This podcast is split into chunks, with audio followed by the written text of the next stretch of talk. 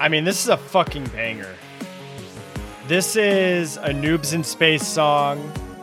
We are, of course, me and Rob, as always, are joined today by, I'm going to say, a legend in the game, uh, or a growing legend for sure.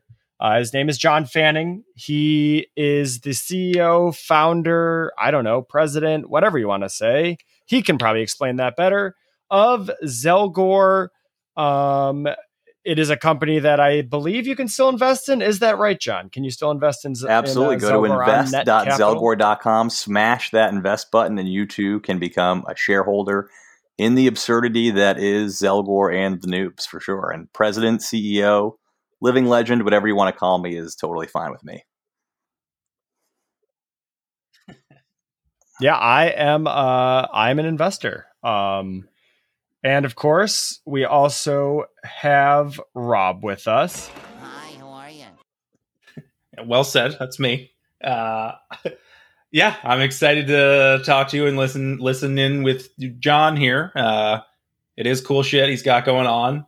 He's he's he's an innovative guy. You know, he's doing stuff that I've never thought of and making money in ways that I think is new in general as well. Fundraising things like that. So it should be pretty cool. Yeah. I mean, uh, just a little background on how we know John. Uh, we met in college, all three of us, actually, as it were. Um, and even back then, I remember John hustling occasionally on the phones, trying to get investors for this new company that we knew little about. I mean, for the longest time, it was just this little dream that I think he had in his head. And I mean, the really the way I want to start this out is just really in general ask you what got you into this field Yeah, that you're currently in. It was mostly a, a borderline irresponsible love for video games growing up. I, like I imagine both of you were as well, played video games probably too much growing up. I played a lot of Halo, a lot of Call of Duty. Uh, I dabbled a little bit in World of Warcraft, which I don't know if either of you two were, were familiar with, but I played uh, Hmm. too much World of Warcraft. But I learned a tremendous amount about games and virtual immersive worlds. And that was the first time I was like, it would be so awesome to build one of those. And I, you know, but for me, above all else, I played a ton of my Game Boy growing up. I grew up going to school an hour away from where I lived. So I was playing my Game Boy to and from school every day. So by the time the iPhone came out, I was like, oh man, it's a, a cell phone, a Game Boy, and one device. You know, the games in this thing are going to be amazing. And when I saw the types of games that were blowing up on smartphones, it inspired me to get into the space and, you know, try to build something that I felt like was sort of more up to the potential of what I thought the space could be. And uh, we'll see if that was a good idea or not. I think uh, the jury's still out Yeah. on that one.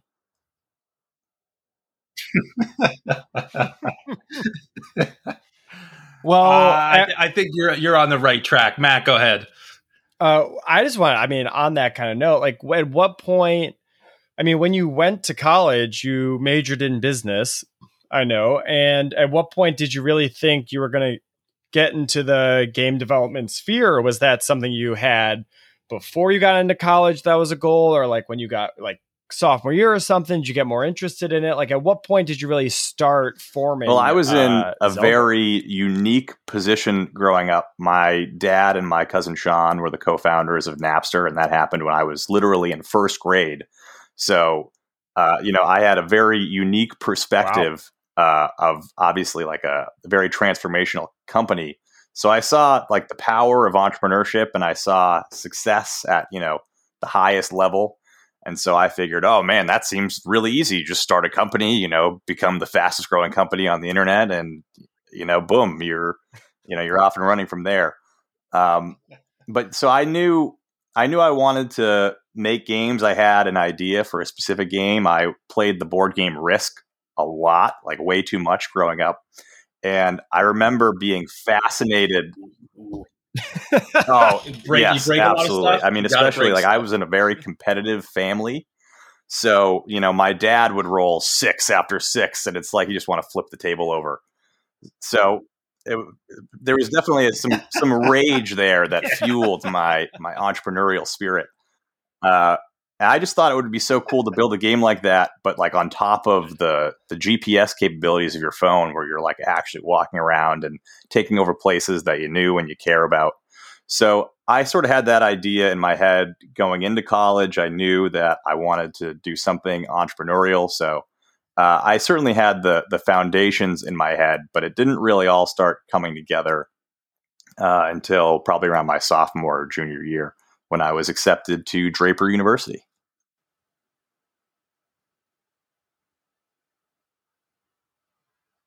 Wait, you what do you are you Elaborate. when did you yeah, that is definitely news to both of us, I think. what is Close. Draper? Is Don Draper? Close. Is Tim this Draper, like he's like Men one of the world's largest uh, holders of Bitcoin. And one summer, I got accepted into his uh, business school for entrepreneurs. He had actually just started the school. The school is now much bigger now, much more prominent. Uh, they've had a number of different uh, amazing companies come out of it. And I was lucky enough to be in the inaugural class back when clearly the bar was low enough where somebody like I could get into it. And uh, Tim and I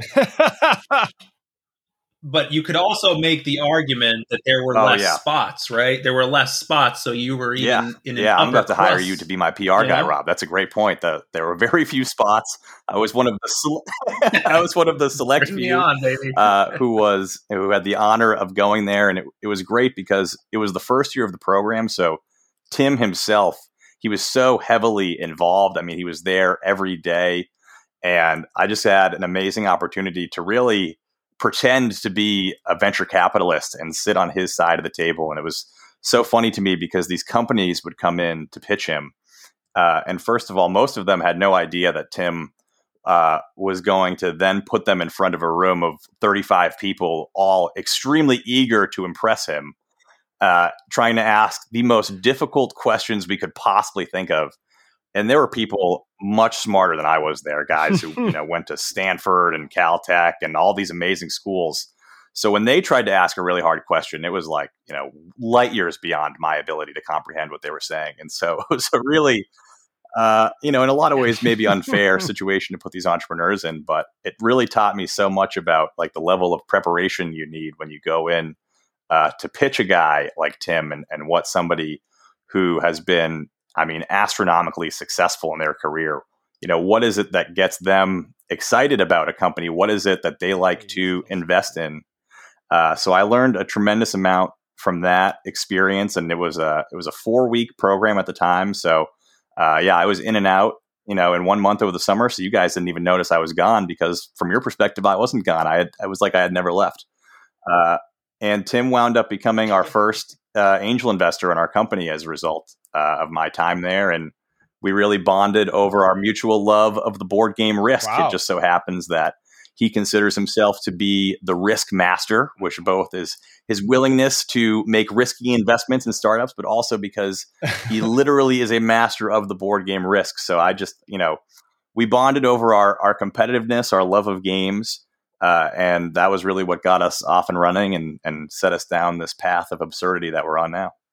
That's amazing. That's an amazing story. You are loading me up with ammo here for questions. I have so many questions. I'll just start with one. First of all, that's super cool. I think Matt and I, based on our extended pause, we were staring at each other here through the cameras.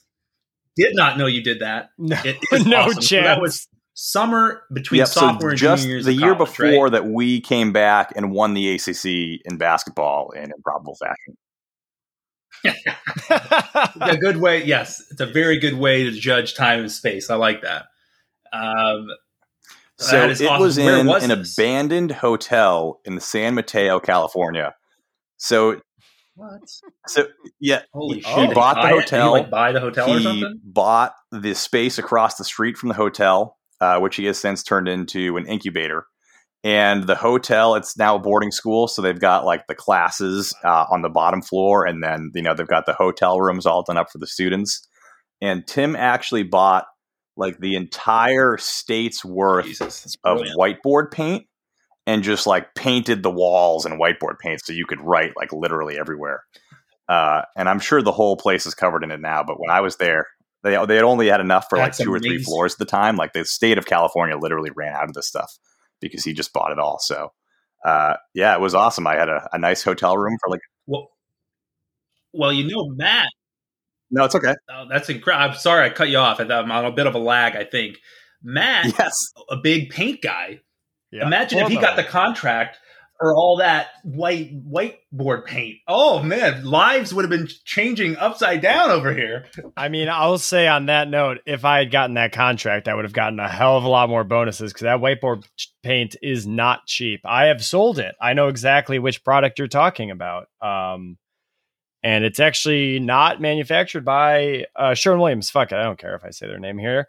Um, that's where I used to work. Very cathartic. Uh, Very cathartic. Uh, but yeah, it, I would have I would have made a lot of money if I got that that Tim contract for sure. Well, this isn't about you, Matt. So, uh, anyways, John. um, that I, I'm so baffled by that. Fuck off! nice. That is so fucking cool. So, can we? I would love to play maybe us four. It, with he'd be the foursome. We need to play Risk. You know. Oh, yeah, we got. I, I I am. This is a side story. I once someone once pulled my girlfriend aside and asked if I abused her because of my behavior during Risk. I, she thought I was so violent because of my behavior during a game of Risk. She literally pulled my girlfriend aside and asked if she What was, was her- okay and if I hurt her. and she was like, "No." He's just really fucking angry at Risk. I, I threw a die. I whipped one of the die into my refrigerator. So stainless steel clearly- refrigerator dented it. What we And learned it- from that story is this individual who approached Alexis clearly has never played the board game Risk before. Otherwise, she would know. Yeah, there you She go. did not. It was Otherwise, she would time know the playing. the because the game takes Yeah. so long, and it gets so so tedious with the dice rolling, and then there's a lot of, of of politicking back and forth, negotiation, trying to convince people to attack each other, and when it doesn't go your way, I mean, you want to fire a dice at the fridge. Yes. So I totally understand. Yes. Yeah, yeah, exactly, exactly. Oh my god, that is such a cool story. So he was yeah, I mean, first aside from like you know my well. dad, who was my first you know sort of supporter and and the one who helped me sort of put all these pieces together. But yeah, Tim was the first like. Yeah, The first, like, exactly, real exactly, and and it was funny because you know Tim and I we bonded over our love of the board game Risk, but the game that we played together more frequently was this game called Death Ball, and in this hotel, uh, as most great luxurious hotels do, it had a pool and we had a basketball hoop set up in the pool and death ball was a game that tim played uh, i think fairly regularly. I don't know how often you could play this game but it was essentially pool basketball with no rules. So you could like scratch you could claw. It was a, a very violent game. Uh, and it was one where you know I'm a, I'm a rather lanky individual and the water is the great equalizer. So I've got these, you know, sort of long arms, and I'm able to like boa constrict myself around the ball in the water and just really be a nuisance. And so uh, I quickly, ex- you know, climbed the the ranks of death ball players, and I think that was really when I first got Tim's attention uh, in the program. Nice, huge. That's huge. Yeah, that is huge. Death ball. I I I. I'll tell I you don't what, though, think I'd Rob. be good at I. I really based don't. on your competitive spirit, I bet that you would have an absolute blast. I mean, we literally we had a guy. the thing is, Oh I yeah, can't do it it helped with that I didn't really know anyone. We had a we had a guy. A guy came out of I the can't. pool. I It would- looked like he got mauled by a tiger. He had like scratch marks all over his chest. but he was a big guy. He could take it. Big Steve, we called him. Holy shit. Okay, that's fine. Oh, Big big, Steve. big, Shout Steve. out Big Big Steve is perfect for death ball. so um yeah i mean you mentioned that obviously uh your dad and tim were some of your first investors how how did you get those early investors and what were you selling them on at the time as far as you know it was obviously a baby company that i mean honestly didn't have a product at the time per se you just had a, a vision so what did you do to get investors So it's at a, that a good question. I think there's multiple ways to answer it. In general, you know, what I tried to sell investors on is the vision, you know, what we were looking to do. I tried to sell them on, you know, the opportunity in the mobile game space in general. So you're talking back then it was 2012. So I'm saying things like look at Candy Crush, look at Clash of Clans. These games just came out. Now all of a sudden these companies are worth uh, billions of dollars. Uh, but what I ultimately learned is at that stage, what people are going to invest in more than anything is the people. You know, Tim wants to invest in people that he believes in. And I think ultimately, no matter what your company is, what you're doing, who hmm. the investor is, you know, investing, buying, selling stocks, it's all driven by emotion.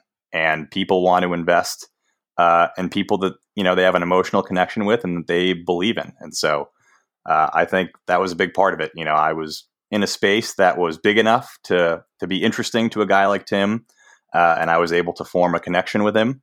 Uh, and that was a big part of, I think, what laid the groundwork for him ultimately becoming our first investor. And and again, you know, I in week one, Tim never in a million years would have invested in my company and what we were doing. You know, I had to go through the whole program. I had to learn about you know how he thought about things, his approach to it. I, you know, I had to become a better entrepreneur, and so by the end of the program, uh, you know, we were able to sort of get him over the finish line. And he actually came up to me and said, "Hey, you know, stay in touch because you know we want to fund you." And I was like, "Oh my god!" I you know I didn't know what to say. It was uh, it was amazing. So yeah. I guess so. So that's you know that's in general. How do you get someone to invest in your company, right? The other part of your question: How do you like find investors? You know that one's really hard to answer, and I, to be honest, I think the best answer is LinkedIn. Uh, you know, using like second, third degree connections, finding mm-hmm. people that you know and finding people that you want to know, uh, and just figuring out, you know, how to get to them and sort of networking your way there. And uh, that's probably like the best tool I think for raising capital is just like posting what you're doing on LinkedIn in general, but then also like trying to make connections and and meeting people. That's awesome. So is that that's what you're doing nowadays, investor wise? That's kind of it's an ongoing, I'm assuming, ongoing process. Never oh, really that's stops. The worst right? part. And, and I was going to be my next question. Part about C- being a CEO, I realized like I got into the space because I wanted to make games. I wanted to make amazing products. And then I become the CEO of the company, and it's like, oh no, you're actually your number one job is to go out and raise money. And it's like, oh no, that's like the hardest part. So that's you know, it's a lot of connecting with people on LinkedIn. Uh, with Net Capital, though, it's really been amazing because I have so many people who have invested in our company. You know, we're at close to a thousand people now who have invested, bought Zelgor stock at 50 cents a share. And most of them are people that I've never met, never spoken to. And that's just way better than meeting with people in person, spending, you know, days, weeks, months building relationships with them. Um, so that so from that standpoint, this method of raising capital is is you know more advantageous from that perspective. But uh, the other side, it, you know, you can't neglect the other part of it too, because my mentality has always been, you know, I just have to sort of assume that no one is going to put a dollar into our campaign unless I, you know, build a relationship with them and convince them to do it. And so, anytime that doesn't happen and someone just comes out of the clouds to, uh, you know, go to invest.zelgor.com and click the invest button, uh, I'm always tremendously appreciative. So it's it's you know, doing all the stuff that I was traditionally taught how to do, like I said, connecting with people on LinkedIn, meeting people in any way that I can and building a relationship with them, telling them the story. Uh, but then on top of that, just making it as easy as possible for anyone to invest uh, by clicking the button. So it's changed over time. Absolutely. Um, so obviously, we've mentioned, I think I mentioned Net Capital at the top of this and going forward. How did you get involved with Net Capital? And can you just explain for the listeners what uh, Net Capital is? Great, great question. So Matt. I was thinking the same thing. it thing. all started with fellow Miami Hurricane graduate class of 2014.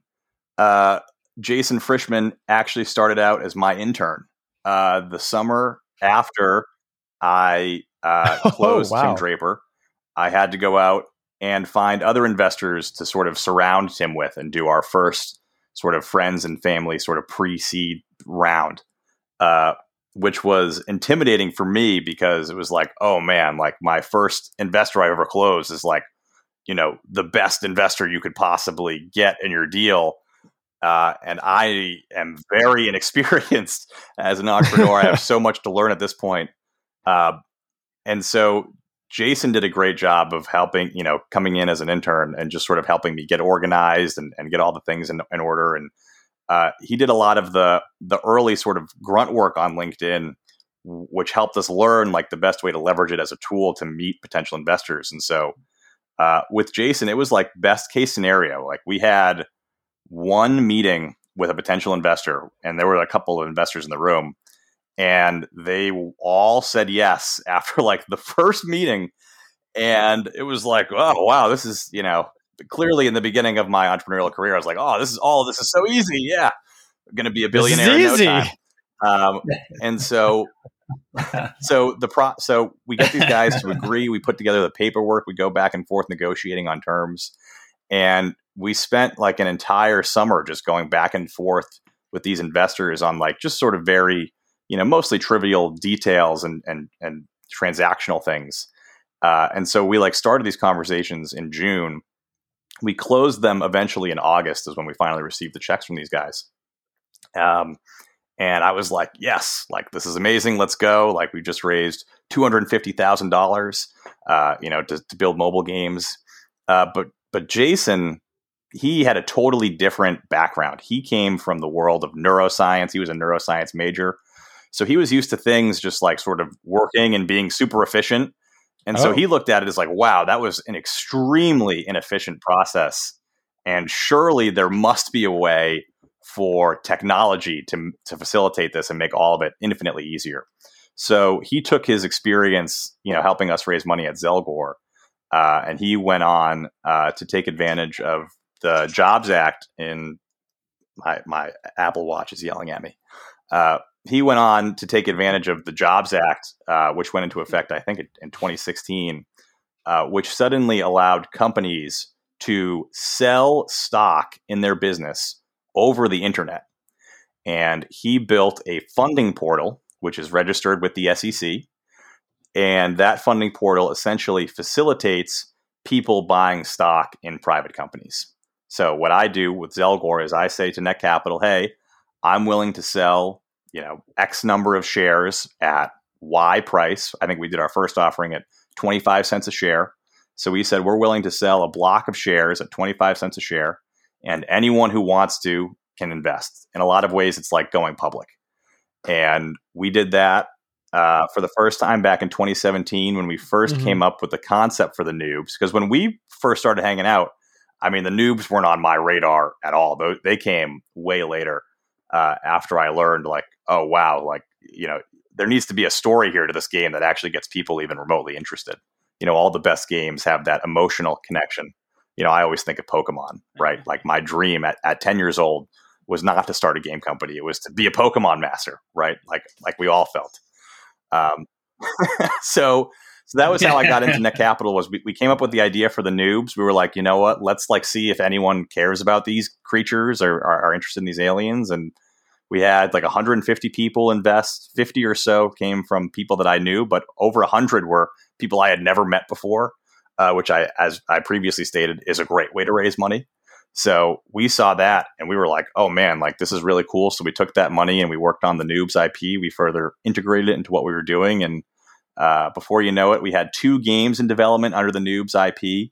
Uh, and we went back on Net Capital a second time uh, to announce our second game and, and, show off all our progress and allow even more people to you know join guys like Tim Draper and and become early investors in the noobs and now we've had you know we've gone from 150 people investing the first time at 25 cents a share to close to a thousand people investing at 50 cents a share this time so it's been incredible i think it really transforms how companies can can raise capital and i think it it opens up these deals, you know, where all the value is created at the earliest possible stage, and it opens up that opportunity to everyone.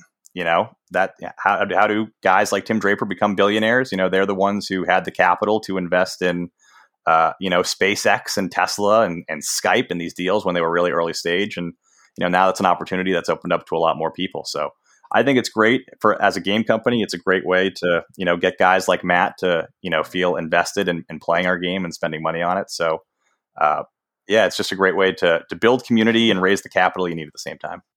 That's super cool. love I, have a very dumb question that I don't know the answer to anyways.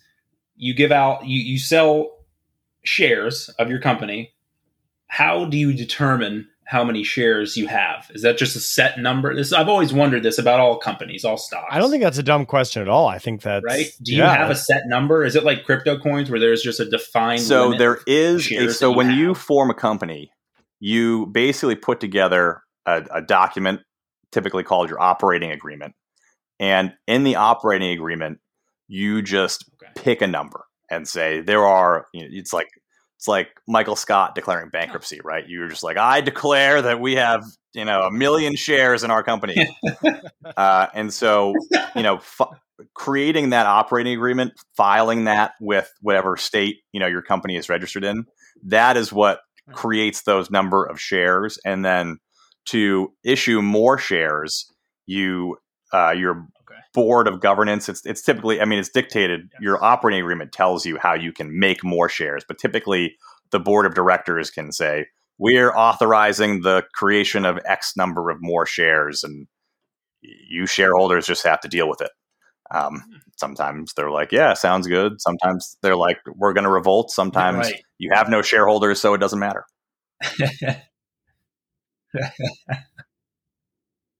Right, right. Oh, that's really cool. Yeah, that uh, I've always wondered that. It made no sense to me, but that makes sense. I guess it makes sense now that there's an answer, but it still It still makes no doesn't sense. make a ton of sense when you think It about it. is. I guess you know it's kind of crazy.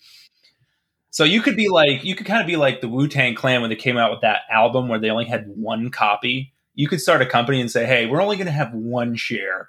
And you could just try to sell it for all you fucking got, you know? Just be like, you want this share? Come and fucking You- get it, bud. Not advising it. Probably you, a you absolutely idea, could it's like creating an, could, an right? nft of one and and that's exactly like what, what wu-tang did with their album right. yeah, i mean it's hard to it's hard to build community that way if you only have one share and as soon as i sell it to you i now own zero shares um, it's it sounds like it's like all right you're my boss now. All right and I'll, i've got plenty of complaints that i would like to file to hr but it would be an, Deal with it would them. also be hard to, to raise money on net capital i think too if you were selling uh, if you were only selling one share you only had a, a share of one in your company. Maybe you guys should do it. Maybe you know you take this podcast form a company around it and create a single share I think I came in hot last week with a bunch of good ideas. This one, I think I've kind of fallen off a cliff this time. yeah. Well, you didn't even you didn't even go into detail on your one idea, so I'm not even convinced it exists. I think you're just I think that was a lot of uh, bullshit fine. on your part. You'll see when people are happy everywhere, construction workers everywhere. what's your creation i don't i don't think cool i heard your creation Yeah, It, it's that's the problem. All right, I'll tell it. I'll tell it. I'll tell it. That way it's on the air. I fucking thought of it. It's my idea. Utility workers, construction workers in general that switch job sites every day or multiple times a day, they're running around from site to site to site. They can't pee anywhere. There's no good places to pee. You have to stop and do a gas station. You got to do the double door. If you're in the woods, you're, it's cake, no problem. But for example, there was I know of a guy who got in trouble Okay. for pissing in a church parking lot middle of the day, got caught, got called out, got in trouble. Uh, my invention is basically you ever seen like the the hampers, the laundry baskets that Yep. just fold up, the collapsible ones that pop up. Yeah, Make that with a empty bottom, nothing on the bottom that just pops up. That's full body length, and then Wow. you're in a porta potty essentially, and you just pee in that. You could have a little container with one of those urinal cakes in there. Helps with the smell, whatever. You dump it out at the end of the day. You're done. It Doesn't help for shits, not yet. I haven't gotten that far. But it's portable. You collapse it back up, throw it in the truck, and you're done. You're moving on. No one can, it's no different than a porta But this john. No one sounds can like- a hard time about it. This sounds like it's That's actually a collapsible really though. Like when you first described it, I thought it was like an accordion like pee bottle, and then you were like, "But you can climb inside of it," and I was like, "Whoa!" Because originally I was like, So, so imagine there's there's no bottom, right? Yep. So you just stand, step in it, and then you pop it up, right?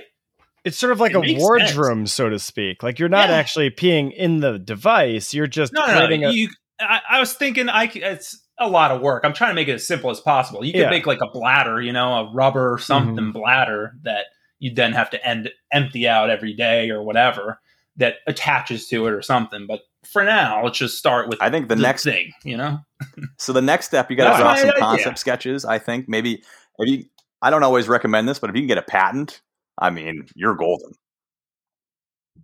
that's my thing. That's, there are some investors who will invest in your patent. company just because you have a Yeah. patent, or they'll buy your company just because they want to they want to buy the patent.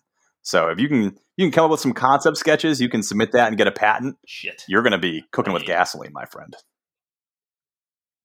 Then you can go on. Maybe I'll get. I, all right. I know. I, I'm an AutoCAD guy. I can whip it up in AutoCAD. Maybe get a little. Yeah, and then pawn your here. one share off. see what I can't do. You know, shit. That's my idea. exactly. Sorry, man. This is it. You either take the whole thing or you take nothing, and it is This not cheap. one share is worth one billion dollars.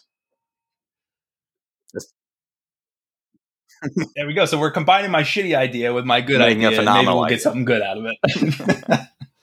something decent. um, okay. Uh, before we get too far off track with my dumb ideas, what tell us? I don't think we've gone into enough detail about your games. What games do you have? Kind of. Can anyone play them yet, or can everyone play them yet? And just give us Sure, a so synopsis of Our said game. games are built around these ridiculous alien characters that we've created. It's a, a unique and original IP called the Noobs, and the Noobs are intellectual property. IP, so, like the Minions me- or IP. the aliens from Toy Story, right? So Ah. they're just animated characters, and essentially they are these. Yep, we got all the, is the this trademark? trademarks and the, and the filings, either you know in in pending Wow. or or issued. awesome. You know, all, all that fun stuff. So you know, the company owns the IP, and uh, the noobs are these basically these these space invaders, these space aliens who just wander around, checking out different planets, looking for new places to live. Uh, they really embody what it means to be a noob. So you know, even though they create all of this wacky, sophisticated technology, they don't really know what to do with it. They don't always have clear goals or directions or what they're doing. So they're basically just stumbling through the universe, checking out different planets, basically looking for new places to live. And we have one game that really allows you. This kind of definitely we talk about to me. Invader Zim. No, it's okay. Sorry, we I'm talk sorry. About Invader Zim a lot. In fact, we talked about it today in one of our meetings. So I was a big fan of Invader Zim. It's actually on Netflix if you uh, if you're trying to relive the glory days. It is. Oh, is it now? Yeah, I I was I love loved that to. show growing up. No, it's okay. So But think yeah, of like I'm you know sorry. the That just, minions like- meets Invader Yeah, Zim. It's, it's a You know, but they're a bunch of noobs and have no idea what they're doing. Their leader's name is Major Noob, and his basically his superpower is he just makes decisions arbitrarily. And you know the noobs are are constantly looking for new things to do, so they just they blindly follow him because he's he's the ideas man. So we've got two games in development. One is called Noobs in Space. We sort of think of that like our version of Angry Birds, and it's basically a really simple sing- single player game where you are the captain of a noob mothership and you've got a bunch of noob pilots that you're sending out to various planets to check them out and scan them for signs of life. And you basically just your your noob pilot will orbit the planet and you just tap on the screen to change directions and dodge incoming asteroids incoming icicles. We have all sorts of different uh, hazards and, and creatures that you can encounter and and that's what it's all about just sort of casually zipping around the universe encountering bizarre creatures dodging wacky obstacles and just trying to scan as many planets as possible so so that's what noobs in space is all about it's an introduction to the noobiverse and it allows you just to you know customize your your noobs wear crazy outfits deck out your spaceships and just fly around having a good time and then we've got a second game in development fun game. I I I'll Sure. just chime in real quick while we're on it. I have experience with Noobs in Space. Great game. You're sitting around, you know, just shooting the breeze, kill some time. I'm taking a shit. Love Excellent. And playing that game when I'm taking a shit. You know, it's a and nice, that's what we're fun, looking for and that's game. what mobile games Yeah. do such a great job of. You know, like people, you got your your PC, you got your Xbox, you got your PlayStation, right? For when you're really dedicated, hardcore, sitting there. And we want to build games that like enable you to play that way. But you, but the beauty of mobile games is that you know you can also play them when you know you're commuting to work or you know you're in the bathroom or you know you're sitting in class and trying to pretend like you're paying attention, but you're not really paying attention. Yes. Uh, and so noobs in space, you know, and I, I think as you, Yeah. And, and that's I'll let you go, Rob. My apologies. uh, I did it again. I was going to say that's that's one of those things though. Once you get started, you know, I, by the time I get up, I have you know the jelly legs. I have to get my sea legs back because I've been sitting on the toilet Right. now for so long because I right, just and then you're like, all right, let me 15 go do something productive. You go sit on the couch, You know, and then you're like, what was I doing? Oh yeah, playing that game again, and then you know Yeah. that's what it's all about. So that's Yeah, that's noobs in space. Um, exactly. And anyone uh, who's interested, you can go to our website, zelgor.com, click the early access button, type in your phone number, and we'll text you a link to download Noobs in Space. And we'll also text you a link to download Noob Tubes, which is our second game, which is in development. And that one is a little bit more intricate. There's a little bit more information that you need to have on the noobs to really understand what's going on here. So, the noobs, as you may have seen or may not have seen, but they've got these big balloon shaped heads and they're also very absorbent. So what happens is they come in contact with any sort of liquid and they instantly absorb it and their heads inflate. Eventually, they get so top heavy they fall over, they can't get back up again. So the way that this species of aliens have evolved is they have created uh, these backpacks called noob tubes. If you've ever played Call of Duty, you may have heard the term noob tube before. It's essentially the grenade launcher. Uh, and it got that nickname because it's the easiest weapon in the game to get kills with. So it's typically uh, used in in a similar fashion, like when you're throwing the dice at the fridge playing Risk. Like, oh, this guy's using a noob tube, he's an asshole, you know, et cetera, et cetera. So we were like, what if we built an entire shooter style game where the only weapon was a noob tube and everyone had a grenade launcher and you were just grenade launching the crap out of each other? and that was basically the idea that that helped us come up with the concept of the noobs. We're like, yeah, we'll create these alien characters, we'll call them noobs, we'll give them noob tubes, it'll be great. So noob tubes is essentially a grenade launcher style. It's really more of like a dodgeball style battle game. But because the noobs have this like spongy sort of skin and they're highly absorbent, they actually launch fruit at each other. So it becomes this like dodgeball style food fight where you've got this like bizarre alien sort of backpack and it's filled with fruit and you're just firing fruit back and forth at each other. So, you know, we think of, of Noobs in Space as our version of Angry Birds and then Noob Tubes is more like our version of Clash Royale or, or Clash of Clans or one of those games. Um, and that one I think is very, it's got a lot of esports like potential. It's very spectator friendly. And our long term plan is, you know, we want to take that game and, and basically make it the way that noobs battle for territories and, and how they go about uh, conquering and invading other planets. Um, so that's our, our long term goal is to bring the noob tubes battles to Earth and have people uh, take over the world, much like you would do in Risk. Only instead of rolling the dice over and over for you know six hours, uh, you get to noob tube each other. Yeah, so um you've mentioned obviously some of the uh taking over the world aspects of it and it sounds a little bit like some of the like Pokemon Go or those other games that are involved that is that kind of a direction you're looking to go where people are uh really getting involved with their lo- locales and taking over I don't know like your high school or this like prominent area in your town like is that is that kind of a direction you're trying to take this where it's it's very very involved with your community which i think as we've seen with pokemon go it led to it Yeah, that's always been success. my long term vision is is building a game like Pokemon Go where you know Pokemon Go has this like paper toss like mechanic. I don't know if either of you guys remember paper toss back in the day. It was one of the original iPhone games uh, that that took the world by storm. So Pokemon Go, they basically just took you know your GPS and then made it so that you could play paper toss to catch Pokemon. And so, you know, we want to take that experience and build, you know, the next evolution of it, right? Where, you know, the map you're playing on is, is set up like risk. So you're taking over places exactly like you said, Matt, you know, places like your high school, your house, uh, and you're taking over those places, you know, with these noob tube battles. So you're building, you know, a squad of noobs, you're strapping on the noob tube and, you know, you're going down to Matt's brewery and you're just firing fruit everywhere. So, you know, phase one is, is building the noob tube battles.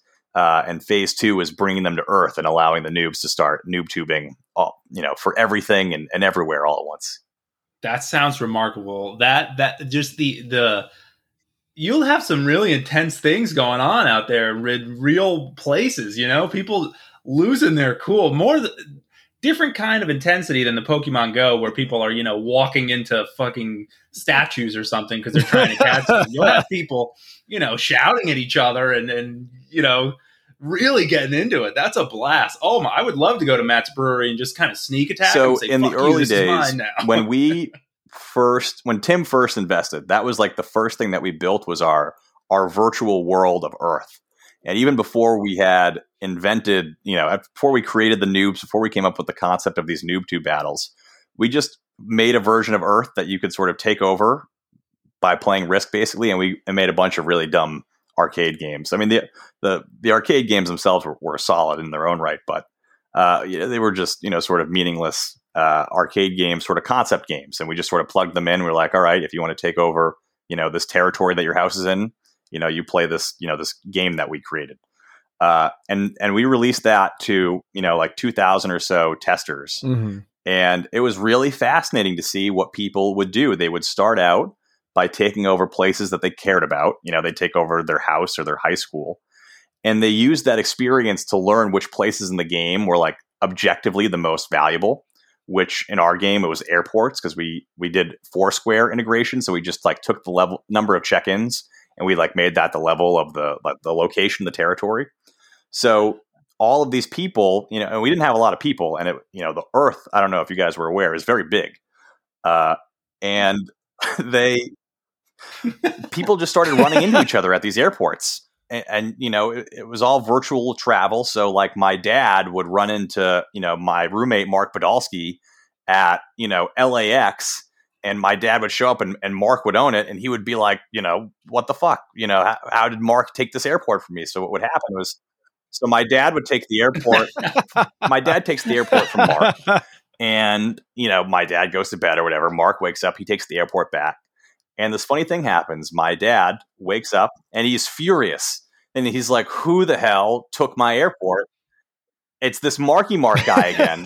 so this is what happens. He, he not only does Marky Mark lose, you know, LAX, but my dad proceeds to figure out all of the other territories that Mark owns, and just it, it becomes a personal vendetta. And before you know it, like he's taking over Mark's high school and Mark's favorite restaurants, and you know he's in Mark's home state and then my dad would go to bed and, and it would be the same thing all over again and and it was amazing to see how like the sentimental attachment that you have to places in the real world you know it, it's a great way to learn how to play games but it's also like a powerful distraction right like your goal is to take over the world in this game so like you know whether or not you know you own these you know arbitrary locations is largely meaningless but it was like it's like a side quest in a game. You know, it's like yeah, I'm trying to take over the world, but what I'm really trying to do right now is just wipe Marky Mark off the face of the planet. Uh, and so we we saw we saw like the just the rage that uh, that people had uh, when losing territories that had sentimental value to them, and we were like, wow, that's that's such a a, a powerful thing that we could potentially gamify uh, if we can build this this game in the way that we want to do it. That's incredible. That's so funny. So so they didn't actually physically. No, they didn't. So before Pokemon Go came out, it was all virtual travel. so just, people, the location based game space pre Pokemon Go was basically considered dead. People had tried to make games where you could physically move around in the real world to play them, but unless you have an IP like the Pokemon IP that's like going to motivate people, you know, like I said, uh, like our dream when we were 10 was to go be a Pokemon master and Pokemon Go allowed you to to live that dream.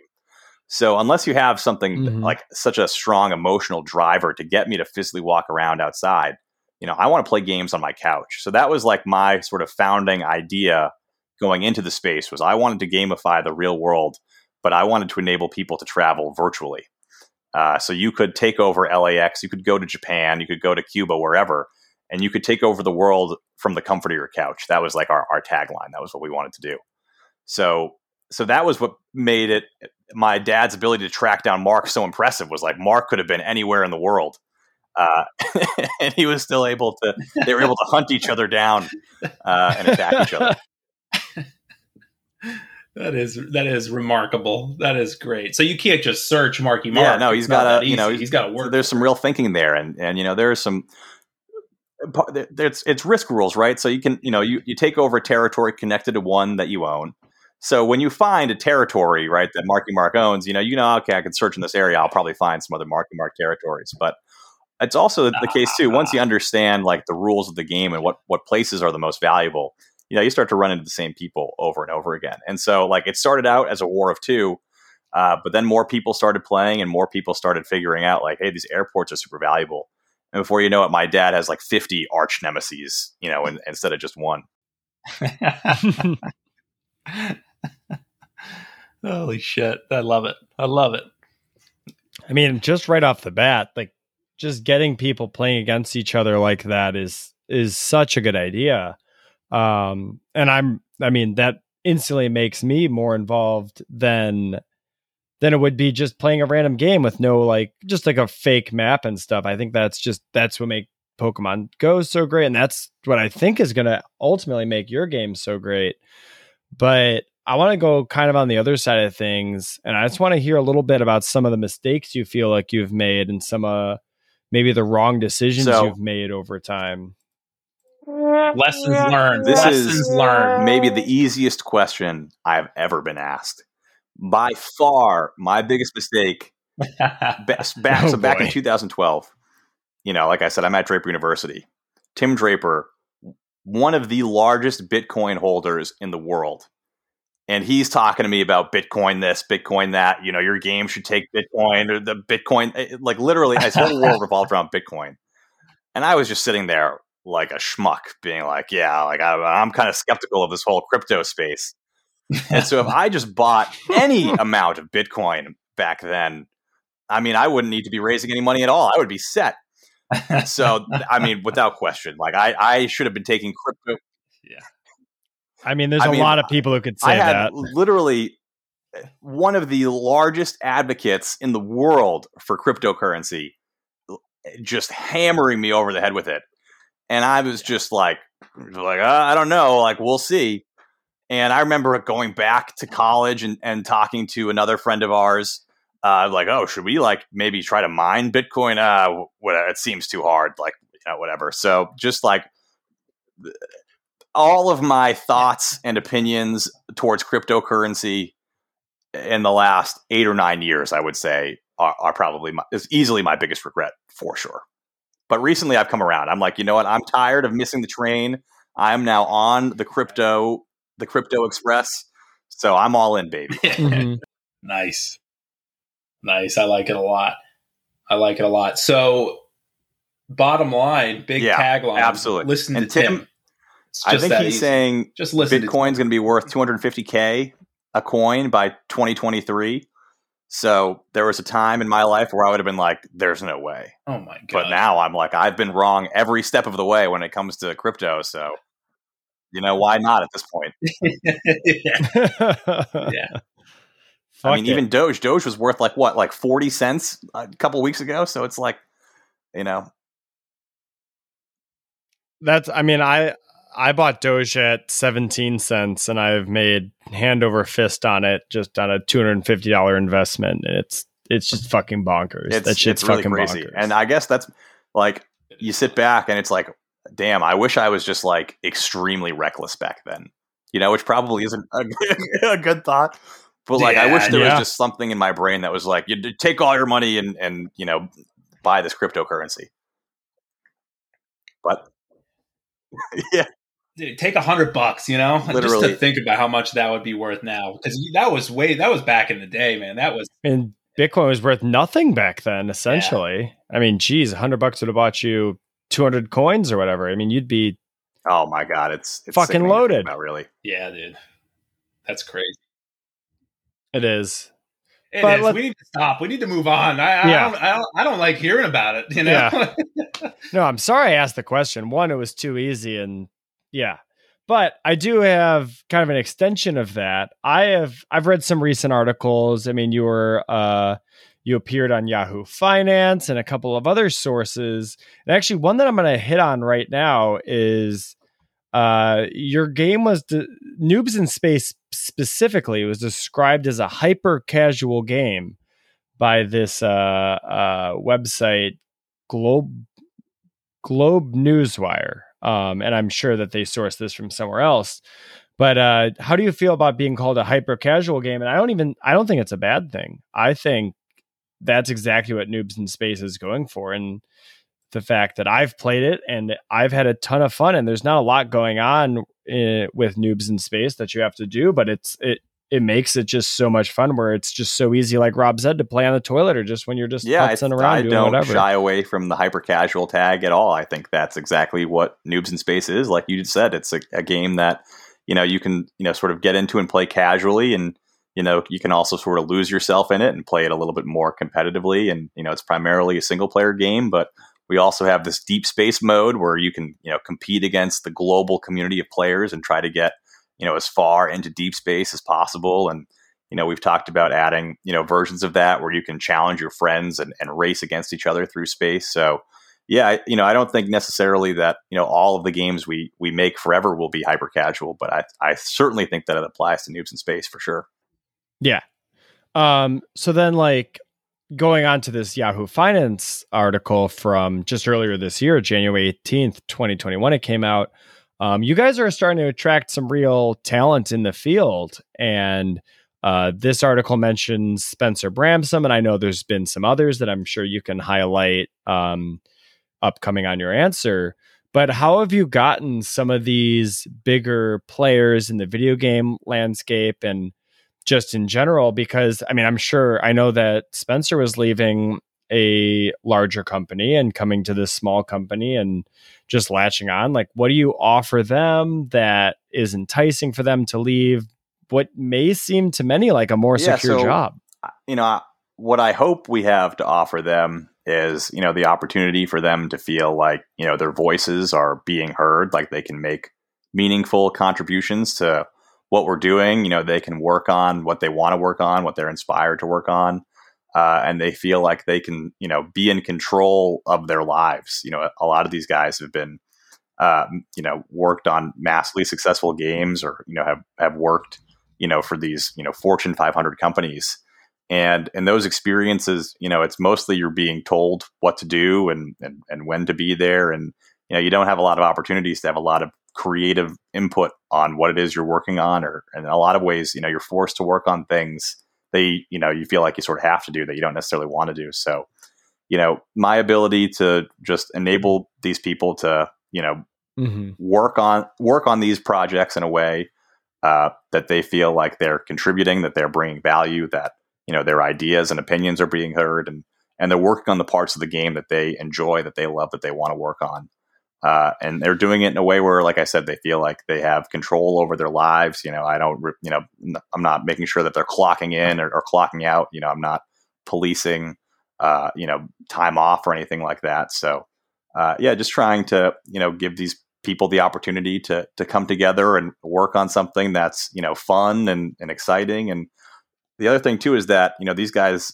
come from you know the console world and building pc games and things like that and it's like you know building a mobile game in a lot of ways is a lot simpler it's a lot smaller it's a lot easier compared to what these guys you know have built their careers doing so i think that enables them to focus more on how can we make this something fun and and less on like I'm just going to sit here and, and grind away and and and build servers and things like that. So uh, you know, you'd have to ask each person individually, but in general, I think that you know that's sort of what I Mhm. hope the value that that we bring to them. Are there any people you would like to highlight as being uh, especially influential to uh, your growth? People I'd like to highlight as being influential to my growth. That is a, a strange question. Uh, so, I mean, in terms of people on our team who have, it was, it was much than the harder. Yes. question. Uh, you know, the, obviously, like you said, Spencer has been great. Uh, his experience in you know working with Fortune 500 companies, Procter and Gamble, and all these consumer goods. Uh, you know, it's great to have somebody in these conversations when we're talking about building games who has that sort of mindset and is like, hey, you know, remember, you know, we need to be able to have these types of conversations with these types of brands. Uh, you know, Will Teixeira is our, lead engineer we brought on. He's been incredible. We call him our chief mad scientist. Uh, he just like whip things up in you know the the Unity engine, which is what we use to build our games, incredibly quickly. And you know, he used to lead an entire team of engineers at his previous job, and they were building games for PC and PlayStation and Xbox. So, uh, you know, now it's a much smaller team where there's a lot less, you know, things that you got to worry about on a day to day basis. So, you know, we can just sort of enable him to to work on the things that he wants to work on, and uh, and, and the things that sort of inspire him. Uh, and then Andres Gonzalez, he's our, our lead designer on Noobs in Space. He's the one, you know, designing all of these different planets that you're zipping around.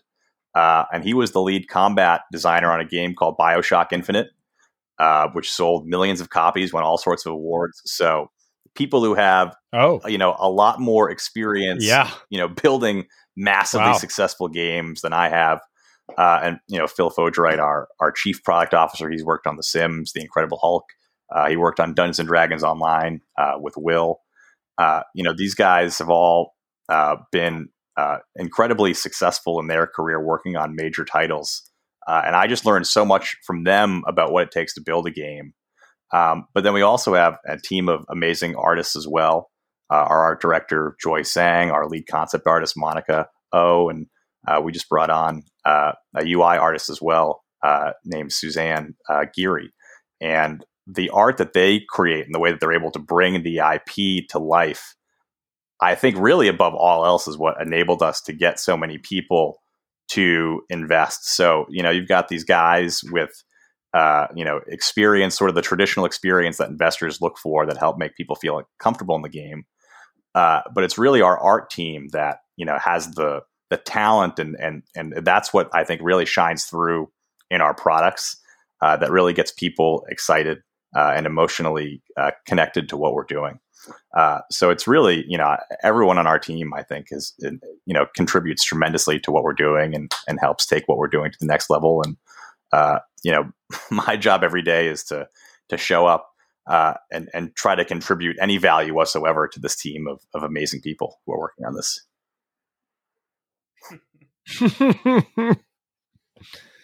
Well, you navigated that question with with poise and grace, and you did a hell of a job. That was uh, that was a big that was a tough one there. Thank you, Rob. I appreciate it. Um, yeah, I mean, I didn't really, I didn't mean it as a tough question. I well, I wasn't, I wasn't, you whatever. Know, you know, fuck it. Like, I'm not I here to sure ask the basic like, oh, ass questions. It wasn't in the notes. I wasn't either. sure if it was like I didn't oh, see it coming. You know, talk about like the people on your team who are helping grow it. Talk about you know people who've inspired you. You know, there's just a lot of different ways to interpret that question. So that was that's what sort of threw me for a second. Right. No, I mean that's kind of why I worded it that way. I just want to. I mean, I'm just very intrigued with your thoughts because I mean, I it it's very clear that you're an intelligent individual who has a lot of stuff figured out. Um, as far as this goes and i'm i'm really impressed honestly with the people you've attracted because i've i have kept tabs on that and i've looked into a lot of these people that you have gotten in zelgor and i just think that's that's really cool. Um but you kind of mentioned just on your answer there about being the boss and just trying to bring something to the table. And like, what do you think the best and worst things about being your own boss are, and where have you brought the value, and where do you think your shortcomings are, and how have you tried well, to mitigate those? In terms of like the best thing about being your own boss, it's definitely you know you get to you know work whatever hours you want. You get to make all the rules right? You get to sort of build the culture uh, and and that's really I think part of the value that I try to create is in building the culture, bringing people into the company who I think will fit what we're trying to do. Uh, and that's really the most fun part for me is just working with the people on our team every day. You know, building the game, building the IP, uh, and just being a part of these conversations, which are you know inherently extremely ridiculous uh, and a tremendous amount of fun. Uh, and so so that's sort of the best part uh, about you know being the boss and, and running the company the worst part though is that you just feel absolutely terrible anytime you take any time off whatsoever right so you think oh you're the boss like i can go on vacation whenever you want right It's like, oh, it's you know whatever holiday. Like I'm just going to take this day off. But as the CEO, and especially eh, you know at the early stage, like now, you know we have enough people in the company where if I don't do anything for like 15 minutes, it's not like the entire company like comes to a screeching halt. Uh, but just like anytime you take any time off at all, you're just like, oh, I should really be working right now. I should really be doing something more productive. Uh, so that's probably uh, the worst part about being the boss for sure. Yeah. Oh, John, I, I, am going to say I'm not just tooting your horn here. I've known you now for a few years. I'm very proud of that. Um, you're probably one of the first people that would come to mind if I had to pick someone to organize an enjoyable culture that is obviously has to be productive, but again is pleasant and makes people want to show up and continue to do things and work hard. Obviously, you're a charismatic guy, hysterical, like Matt said. Well, that's smart, really you know, uh, which which could have fooled me. Could have fooled my me a few years back. You know? is, to, is to fool people into thinking that I know what I'm doing and that I'm a smart individual. Uh, right here. You got me. but it's super cool what you're doing. It's awesome. I, I try to talk about it whenever I can and, and tell people about it because it I'm not fucking involved at all. But nevertheless, I feel proud to just know someone who is. well, I appreciate it, cool and I think what you guys are doing is amazing because I grew up in Boston, which is like the sports talk radio capital uh, of the country. You know, in my unbiased uh, opinion. And so, uh, so I grew up, you know, a huge sports fan, you know, listening to sports talk radio, and like always, you know, a part of me wanted to to do that as a career is just you know get on the mic and and spit out hot takes. So uh, it takes uh, a tremendous amount of courage and bravery to uh, to get on camera, especially, and to do what you guys are doing. So uh, I am equally as envious of, of you guys putting yourselves out there and doing this. we don't get paid for this. Not yet. not yet. Exactly. Not yet. Don't, I spent many, know, many years not getting not, paid uh, yeah, to do what I'm yeah. doing. So, yeah. Excellent point. Hell of a point. Yeah. I mean, I think I have a lot of those same interests. I was a big radio fan in Chicago where I was listening to sports radio all the time. And I what actually got me really into wanting to have a podcast was a Boston radio host, Kirk Minihane, who has a, currently has a podcast on uh, Barstool Sports, and like that's uh, really been an influence to me. So it's kind of just it's just kind of funny how we've crossed path there in a weird way, and hopefully our success yeah, and let me just say, Kirk Minihane was horrible. He was it was absolutely I mean, one of those guys that made you just want to scream at your radio. I mean, we, I mean, you guys know, you guys are sports fans. I mean, we were like, you know, 20 years in an unprecedented run of dominance. And Kirk just gets on the radio every day complaining and, oh, the sky, the sky was falling every day.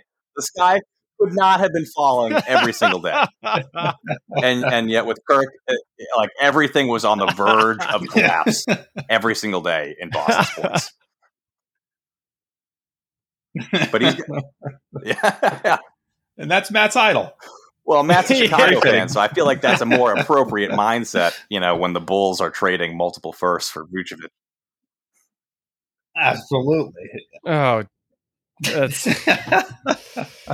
yeah. We don't have to get into that. That was that's that's clearly been a mess. I'm just looking forward to the off season where you guys trade um, Vucevic to the Celtics for nothing where you're like, this is a horrible idea.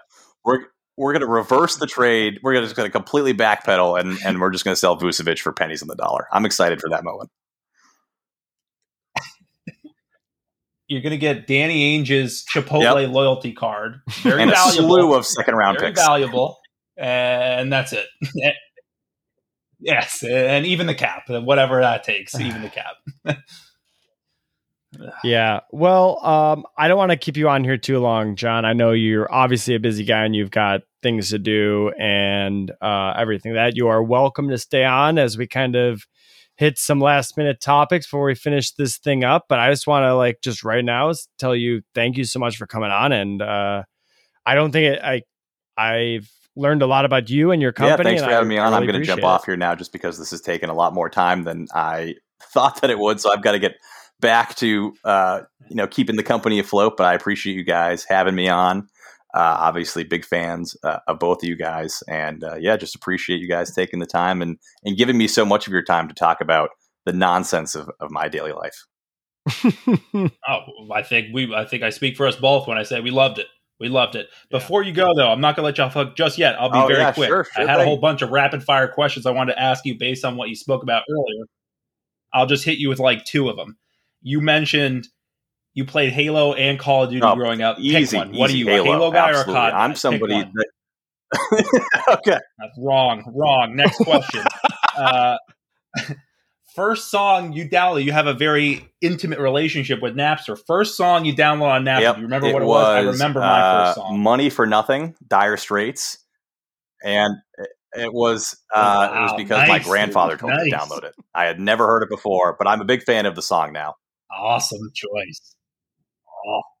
Yeah, hell yeah. Oh, Mine, I, uh, who's me, fat? I, Weird Al Yankovic. we were probably downloading the same files from each other then because I downloaded plenty of Weird Al. Yeah. what was what was your? Had to be, I'm going to fire a question okay, back to you. What was your I'll, first Weird Al song? Do you remember? Who's fat? Oh, there you go. You're right. Yeah, not who's fat. When yeah, who's, who's fat? when the guest isn't who's listening. Fat? Yeah. For me, it was the night Santa went crazy. That was my first Weird Al song. Matt, were you a Weird Al fan? Oh wow, wow. Oh, there's so many good choices. Yeah. I was a definitely a Weird Al fan. I ha- used to have a Weird Al CD that I oh, got oh, yeah. for Christmas one year. So I'm I love parody songs and have also thought about trying to do some of those in my free time that I have not quite come together on. Well, I can help you with some lyrics. Well, yeah, we'll workshop it. Give me give me one more of your questions, Rob. I, I, these quick fire ones have been pretty pretty amazing. Those were the those were the best quick fire ones. The rest were just kind of the, more okay. Other than Pokemon, favorite, favorite Game, Game Boy, Boy game. game other than Pokemon. I'll allow you to think right quick because I have a quick answer. Sports Illustrated had this football game on Game Boy Advance, and that thing was fucking fire. You could upgrade your characters like slowly throughout the game, but you would get to the point where your all of your people were way faster than the other ones, and it would just make for hilarious gameplay. and that was it was a fun little game. It if you're if that like was your favorite Game Boy game, you should download Retro Bowl. It has it sounds like Oh, I play. Oh, Retro Bowl's tight. Yeah, I have Retro Bowl's lost way too many hours to Retro Bowl, but I used to play uh, this other this other game. I, I, moved on, you know, as I got older and, and more mature. I graduated, or I never really graduated from Pokemon, but I also became a huge Yu-Gi-Oh fan. So I, there was a, a, Yu-Gi-Oh card game that I played on my Game Boy uh, a, ter- a, tremendous amount as well. Wow. So those were the two Game Boy games that that I wore out the, the buttons on. Okay. That's good. That's good. I like it. I like hearing it. Awesome. Well, get out of here, John. We don't want to. We're yeah. we've taken up way too much of your time. You've been so generous. So, uh, yeah. Once again, just thank you so, so generous, Happy to be John. here. I appreciate generous, it, guys. So uh, best of luck with the rest of the show. Thank you so much. Oh yeah, we'll fuck it up from here. Don't worry. Yeah, this is all downhill from here. If you're still listening, like you're not getting anything great. Um, but yeah, I mean that was obviously a great interview with John. That was a ton of fun. But let's get into a little bit of our news. Um, just want to hit this right off the top. Rob's laptop is a fucking mess. I it's on its last legs. I had my laptop. I don't think we've mentioned this on here. I've had my laptop since you and I were in school together. I bought it our mm-hmm. senior year, and it that was years ago, six years ago now. This baby's six years old, at least a little over six, I think. And it, it it's been through the ringer, but it's really starting to go. how many times I've been late for our recordings? Every time I mean, since we've come back. Yeah. Since we've come back. Yeah, it's. I mean, it's as and it hasn't been egregious. All today was the worst right. because me and John today were just on the horn, and I'm just like, wow, I'm taking this guy's fucking time, and he's obviously he told me beforehand he's got something to do, and I was just like, well, you didn't tell me that. You didn't tell uh, me well, that. I didn't know you didn't that. Check until... in with me. You didn't check in with me until seven fifty two for an eight o'clock podcast. I know. You know my laptop needs fifteen minutes to warm up. I know. I, I, mean, I am not saying that I'm without fault here, but it was. I'm just saying that those like we had a good ch- chat just about uh, our own personal lives and stuff like that. But it was it was fucking. I felt so bad. I felt so bad. I can't believe he gave us as much time as he did. Are we recording? Yeah. Are you sure? It says finished Where? up top. The one with John finished. I don't have that. Top of the screen, the one with John. It says finished. I don't. I it's it doesn't say finish on my screen, and we're still recording. Okay, uh, let's let's move on. I just wanted to make sure. You know, I'm worried. This, we, I we're it, it looks good on my. I do not have what you have. If uh, hopefully it's not, and if this all didn't record, I will probably fucking cry and. I mean, because I I'll cry I- too. I'll cry with you. I'll cry with you. that'd be fucking Um, brutal. On the plus side, my laptop it doesn't start. I press start anyways. Just a brief description of my issue in case there's any techies out there that could help me. I push the start button and it's just hung up. It's like it can't. It's like a engine that won't turn Yeah. over. You It need to get a new alternator. face, and it just there's one light that's blinking like it's trying to do it, but it won't hit that screen to get everything running, and it just takes time. It takes today. It took 20 minutes, legitimately 20 minutes. That's crazy. This Yeah. like living in 2004. It's nuts. I got to get something, but I really don't want to fucking spend the money. I know they're so Uh, expensive. I know it's such a commitment, and you'd think like six years in laptop years is pretty long, but like I don't want to fucking do that every six years. Be dropping a couple thousand dollars, I know. whatever the hell it costs for a good laptop nowadays. I know. On the plus side, I have fixed what I believe to be an issue with my microphone. Last week, I was bragging about how you bought us new mics, and we got some feedback. Yeah, we got some feedback that you sounded great. I sounded possibly worse than ever. possibly worse than ever. And I, I plugged in today. I was I was self conscious about. It. I was thinking about. It. I plugged in today. Had the microphone hooked up again. It was set as the default microphone, same as last week. Except I noticed the switch was off. the switch was in the off position the whole time. The mic was not on. So I don't know what's been picking up my voice. I have no idea what's been picking it up. I don't know either. That is. but I'm back, and I, I pray that the, my sound quality is improved. I think you sound a lot better. I think you sound a lot better. What doesn't look better is your golf game. Tell me a little bit about that. No, doesn't weather's nice, beautiful day here in Knoxville. 85. We're in mid 80s today. Fucking great. Uh, th- this past weekend, really, since maybe last Friday, today is Tuesday, I've gone to the driving range four times. Uh, the first two times I was electric. I was smooth, just smooth flush shots. I went Sunday and I was a step off, but still fine. And today was just a fucking train wreck. And that's the problem. I don't know what I'm doing different. And I hate when that happens because I try to do the same thing and I'm just hitting fucking duds. Just fucking oh. darts into the ground. Shit's going right. I don't miss right. It sucks. I miss You left unless the driver. You know what's the worst about that is when you have got you have some guy to the right or left of you just hitting lasers every time too, and you're so far deep in your head. That's where I don't understand how you can play on the PGA tour because I would be so deep in my own brain where I would just I would lose it. I would break like six clubs a fucking match if I was playing on the PGA tour. It'd be fucking brutal. It is brutal. You ever break a club? I have not. Knock on wood. Big knock on wood there, but I have not. I broke a club. Snapped it right over my leg. Oh, I like could totally see pop, that. striking out. I mean, I have. I have definitely slammed a club, in, club into the ground and put the total face just into the earth and like have to wipe it off. And people look at me, I'm just like, no, I'm good. Don't worry, it's fine. Uh, but I've I've not yet broken a club, but I definitely see that day coming sooner. I don't recommend later. I don't want to do it. It'll fucking And although it is funny, shit. it makes it makes because everyone, whoever you're with, thinks it's hysterical. Yeah, So then you laugh about it, you know. So it- Later it- on. it's worth it. You know, Yeah. I, even in the moment, I was like, Jesus, that was ridiculous. I'm an idiot. You know, and you're already having a fun time again. Yeah, no, you're out in a golf range or a golf course. You're just you're just trying to have a good time. I do hate about the range that fucking fake grass trying to No, hit. this real Okay. grass. Ooh, wow. grass. Yeah. Because like The the, turf fake, sucks. the turf sucks because you're trying to take like you know when you're hitting, you're trying to take a little bit of a divot. You're trying to hit the ball Yes. on your downswing to get that perfect swing, but you don't get that feedback The on the feedback, fake it's turf. exactly right. You might be doing it, but you don't know. but you don't are. know. And then those shots come out like ass, and you're just like, fuck, I fucking suck at this game. Like it's so Yes. frustrating. And you come out of the range feeling a million percent worse, but you might Worse. have actually been like fucking striking the ball perfectly. Yeah, yeah, that's the thing. That there are so many times when I leave the range feeling worse than when I got there. yeah. it, it's so counterintuitive. Like, why do I ever even go? If I just go straight to the course, don't think about shit, I'll do fine. I'll do okay. Mm-hmm. That's the best I can do. And if I go to the range, you're right. It's all mental, and it all goes downhill very quickly. Yeah, it's it's tough. It's tough.